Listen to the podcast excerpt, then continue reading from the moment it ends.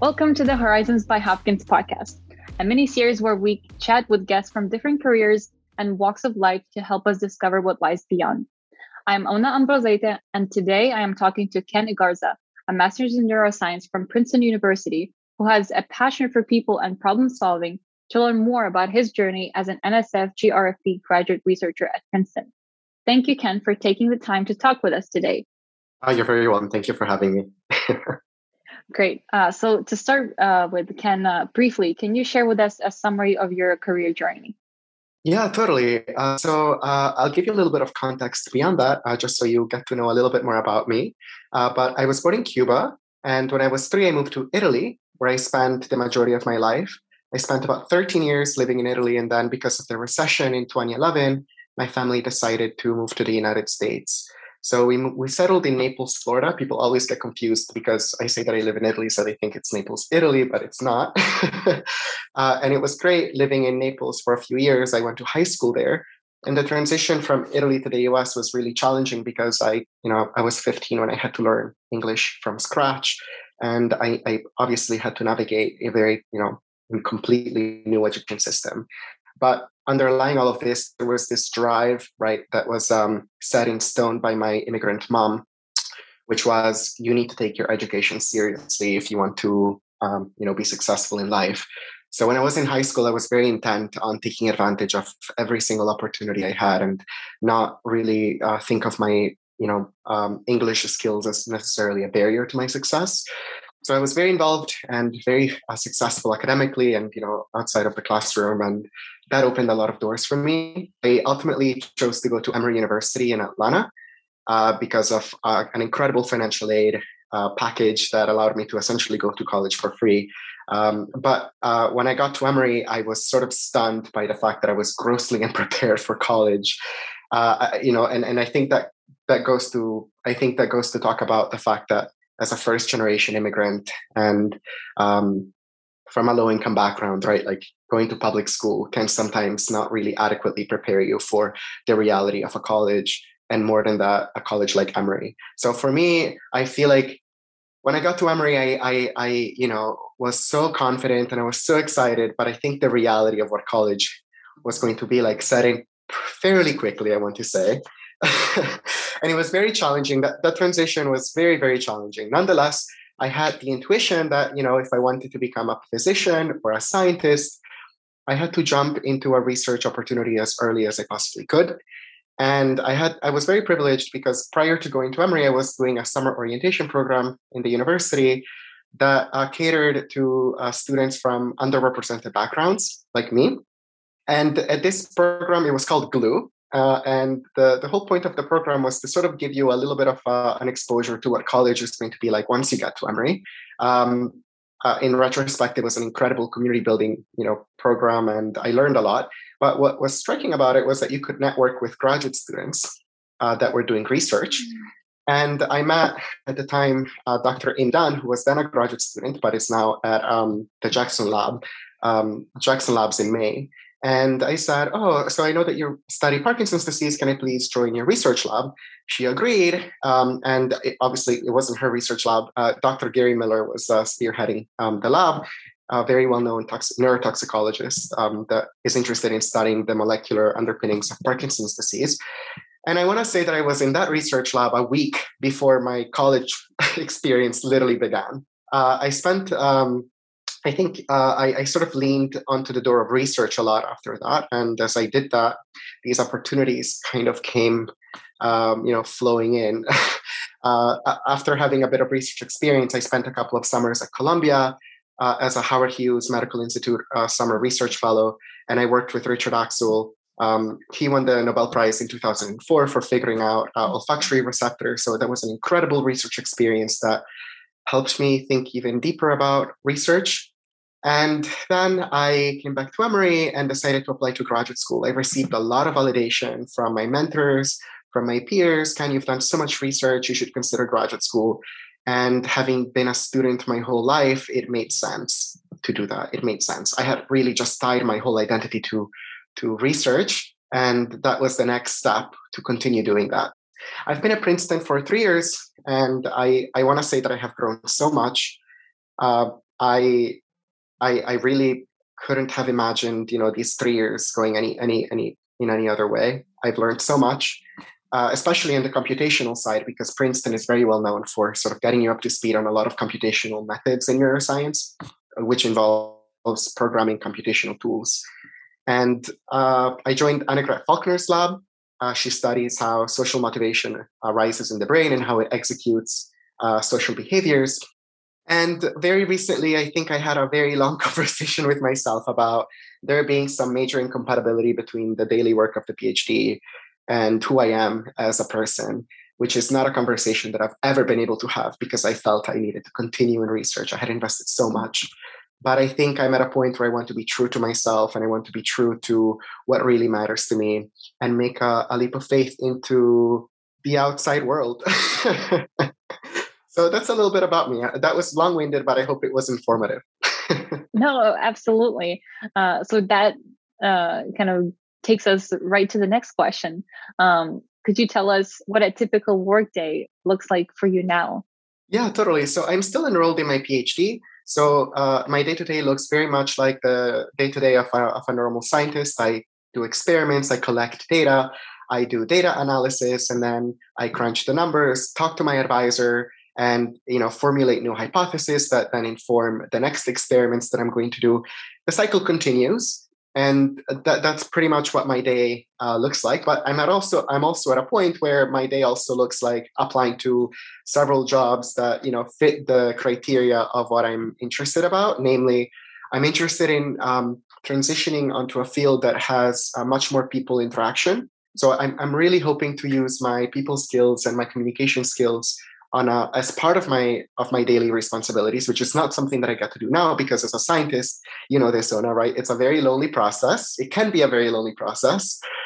Um, I also am looking for a work environment that really values shorter term projects. Uh, for example, my PhD right now looks like an empty ocean. Uh, I, I really can't see the other side of of of you know that ocean, so it's quite intimidating. And I would much prefer being given the opportunity to work on shorter term projects that have instant, impactful uh, rewards at the end. Uh, and finally, I think that I want to also use my analytical skills in a profession where the data that I'm that I'm that I'm looking at uh, has significantly significant more implications to uh, problems that impact people. Uh, for example, in the healthcare field or in the life sciences field as a whole, but specifically in the industry setting. So, yeah. okay, no, that's great. Uh, and actually, that brings us to the next question. Uh, you mentioned, you know, the skills that you hope to apply uh, once you you you go into the next stage of your career. So, what kinds of skills from graduate school do you think are most valuable going into the job market? Yeah, definitely. I can speak on this topic quite extensively because uh, the biggest lesson that I think I have applied from my journey as a scientist to hopefully a consultant or an analyst in the coming months is that at the end of the day, your the resume writing process and the um, job application process is an exact science too. And what do I mean by that? At the end of the day, every single thing that you do in life, whether or not you think is professional has something to do with your marketability in the job market. I spent a few weeks sitting down with myself and thinking about everything I've done as a PhD student. And I came up with a list of hundreds of things I've done that I can translate onto a resume. For example, I collect data, I manage data, I create automated analysis pipelines, I design experiments, I test hypotheses, I uh, uh, manage timelines, I do long term project planning. All of those skills, all of the things that you do inside of the PhD settings can truly be marketed within your resume and can really make you stand out. Um, and in my case, it's been really successful because I haven't done any of the jobs that I'm that I'm applying to, but the interviews are flowing in. And I, I think my intuition for that is that I have, I think, intuition on how to market the skills that you have and um, and and stand out relative to the competition, which I think is is a great skill to have. But that's just in the professional sense. Like I also feel like it's really important as a graduate student to practice non-scientific skills inside of a leadership capacity of some type. And for me, that has mostly been within an organization that I co founded at Princeton called EPSP, which stands for Empowering Diversity and Promoting Scientific Equity at Princeton. I was really upset about the fact that institutions like Princeton accept students from first generation low income backgrounds or from other underrepresented backgrounds, for example, queer identifying folks, folks with disabilities. But then once these students are accepted into PhD programs, there doesn't really seem to be a lot of support at the level of the research experience itself, meaning the professor, and also at the level of departments to really enrich the experience of these students so that they feel empowered to continue succeeding as part of the PhD and to continue feeling confident and reassurance that they are capable of continuing to do that. So, because I had a lot of experience at Emory uh, with organizations that do exactly this type of work, namely uh, the Initiative to Maximize Student Development, uh, which is a grant um, awarded to universities by the National Institutes of Health to support students from underrepresented backgrounds, and also the Howard Hughes Medical Institute. I was like, oh, well, I know that there exist these organizations, but because there isn't one at Princeton, we need to do something similar so that while the university maybe applies to these grants too, there is something in place that can make the experience of neuroscience PhD students a bit more um, neuroscience PhD students from underrepresented backgrounds more sustainable and, and, and better ultimately. And in this capacity, right, I managed more than 13 scientific leaders across all, the, all, all types of scientific training, undergrads, postdocs, graduate students, research staff, uh, to uh, implement activities and events and programs to really bring awareness to the systemic issues that influence uh, the negative experiences of students from underrepresented backgrounds. And I can talk about a few initiatives that I've marketed on my resume. For example, I uh, spearheaded uh, an application support group where we basically match uh, students at Princeton to prospective PhD applicants to get them application support. And this was an initiative that was actually started at MIT and NYU, but that our department chose to implement. Last year, we were sort of doing the whole matching process by hand. But because of my computational skills, I said, okay, well, what if we could just facilitate the matching process with a, with a Python script that would make this all easy so that I can focus on my research? So I wrote the script, I implemented it, and the whole matching system is completely automated. And so that makes me say, right, like, I mean, even though this is a leadership opportunity, has nothing to do with my research, I did that and I got to write it on my resume. And I'm sure that employers would die for me to make their job easier, right? So uh, those have been the type of things that I've done both inside of the lab and outside of the lab that I've put on my resume to show to employers that I sort of have this, you know, um, well-rounded um, skill set. Yeah, that's that's a very interesting perspective. Thank you for sharing, Ken. Sure. Um, and now, you know, knowing how many things you do every day, uh, what brings you meaning and fulfillment every day? Yeah, um, the biggest thing is definitely the opportunity to connect with people. I think I think the the the realization that I needed to really consider pursuing something differently than the path I have ahead of me with the PhD was the realization that the most fulfilling moments in my day to day were the moments when I got to talk to my lab mates and the moment when I got to connect with them, and the moment when I got to understand their problems and understand why they weren't doing well or when they were happy and they were doing great. Those were the moments that made me continue being a scientist. And those were the moments that made me want to relish in the opportunity that I had. But it felt because these experiences were happening sporadically, because everybody's busy with their own projects, I, I really was, I really asked myself, okay, well, is this something that you can compromise? In your day to day? And the answer was uh, 100% no, I can't compromise that ability to connect with people. Um, you know, this is, for example, is another opportunity. I have to connect with someone, you know, and for me, though, that's the highlight of my day. Um, 100%. And it always is. A separate, a separate, I think, highlight of my day as a, as a researcher is definitely the opportunity to look at data and extract meaningful information from the data. I think if I could sort of categorize, um, you know, the, the things I enjoy the most is the moment when I have my data in hand and get to create beautiful visualizations to, you know, understand its meaning. And so it's for that reason that I really want to, um, you know, apply, continue doing that in, in, in any work environment moving forward. Mm-hmm. Yeah, I absolutely agree. I also love data visualization, so we're on the same page. Um, and now, uh, another question is what does work life integration look like for you? Um, yeah, so I think that as researchers and PhD students, one of the one of the um, things that we suffer from the most due to the systemic elements of academia is that close close there isn't a separation between work life unfortunately and i think that's embedded in the system of how academia works it's a lot i think i really grappled with the feeling of feeling guilty when i wouldn't get you know um, when when the when the when the day would end and I would still have things to do. And I would put it aside. I would I would I would feel like this sense of guilt that would sort of like consume me and would make me feel so inadequate. And I I knew that I wasn't the same because you know on science Twitter there's constant discussions about how PhD students are overworked and how there's this struggle to really separating work and life uh, but for me I've, I I really I really think that honestly life is so short and you you you can't really put that identity as a scholar so front and center in your life that you forget that you have this beautiful, nuanced, complex life outside of the lab or outside of the research environment. Um, the, you know, when I think about it, one of the major life philosophies that has allowed me to succeed has been that when school goes wrong or when the lab goes wrong, who do I talk to? Who helps me do better? And because of that, I understand very intimately that my support system is my number one priority. And if I don't nourish my support system, how, how can they nourish me? Right. So it's for that reason that I really, really practice work life balance. Uh, meaning, I spend a lot of time with my partner. Um, I spend time with the people in my PhD that you know are there to cheer me on and are there to support me.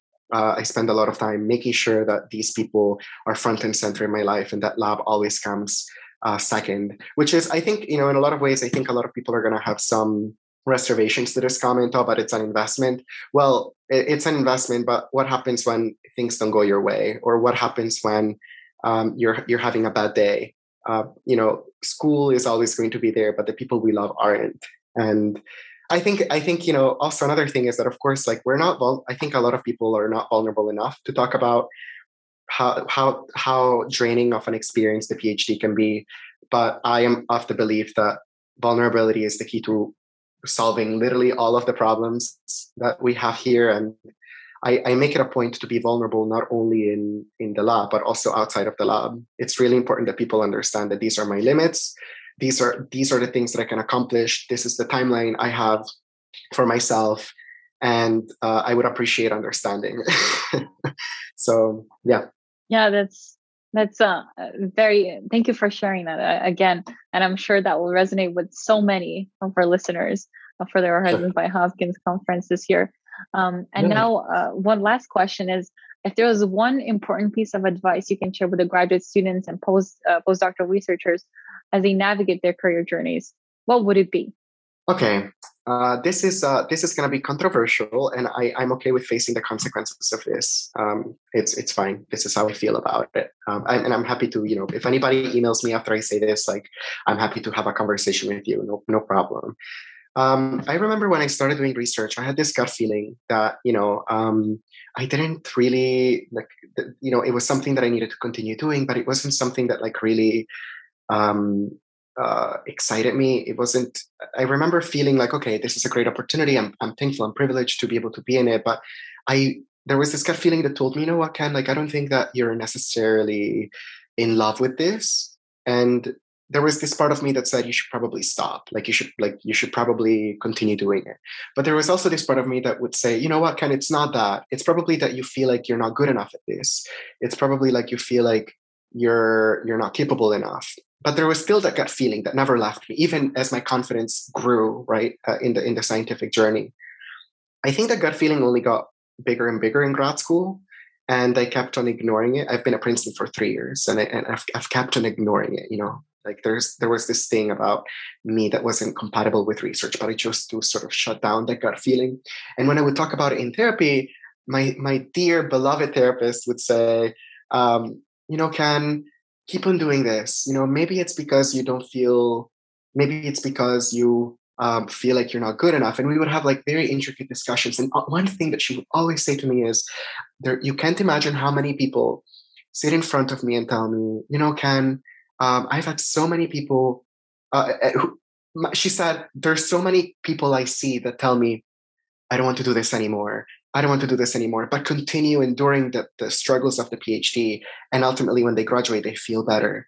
And, you know, I would take that advice and I, I always said to myself, you know what? maybe maybe I'm them. Maybe I'm them. And and then when I leave the PhD, I'll feel better about everything, and and I will have feel I will feel I will feel proud with myself that I made it through, and that I, I did what I had to do to succeed in this. But ultimately, I think what happened is why why is it that this has to be my experience? Like why is it that this has to be what I live through every day? Why is it that I have to be upset to wake up and go to do something that doesn't nearly bring me as much joy as other things that I could be doing? Why is it that I haven't given myself the opportunity to listen to my, my gut feeling and do something differently? And I think I just had the intuition that, hey, what is more important? Is more important continuing to do this, or is, is it more important being happier, more fulfilled? And I think that I chose the latter. I chose to be more content with my day to day and and do things that I'm actually like and and de- finally uncouple my sense of self worth to my relationship with my academics and my schooling. And I, I, think I think it's a really good decision. So to wrap up that that that advice, um, trust your gut feeling, uh, listen to yourself, really sit down with yourself and write down what exactly motivates you. Uh, maybe ask yourself if you've done as much exploration as you'd like. Uh, maybe consider, you know, taking a year off if you're on a similar boat as me to reweigh your priorities and really think about what it is that you really want, or um, you know, take take take take time for yourself and to think about what really matters to you. So that's that's my advice. Again, that was fantastic. Um, thank you so much for this conversation. We're sure that our listeners would agree that all the practical advice you shared today was very helpful as we think about what it means to have a fulfilling career. So, with that, thank you, Ken, again for your time. And this is Horizons by Hopkins podcast, a mini series, a place to discover what lies beyond the horizon. Thank you, Anna.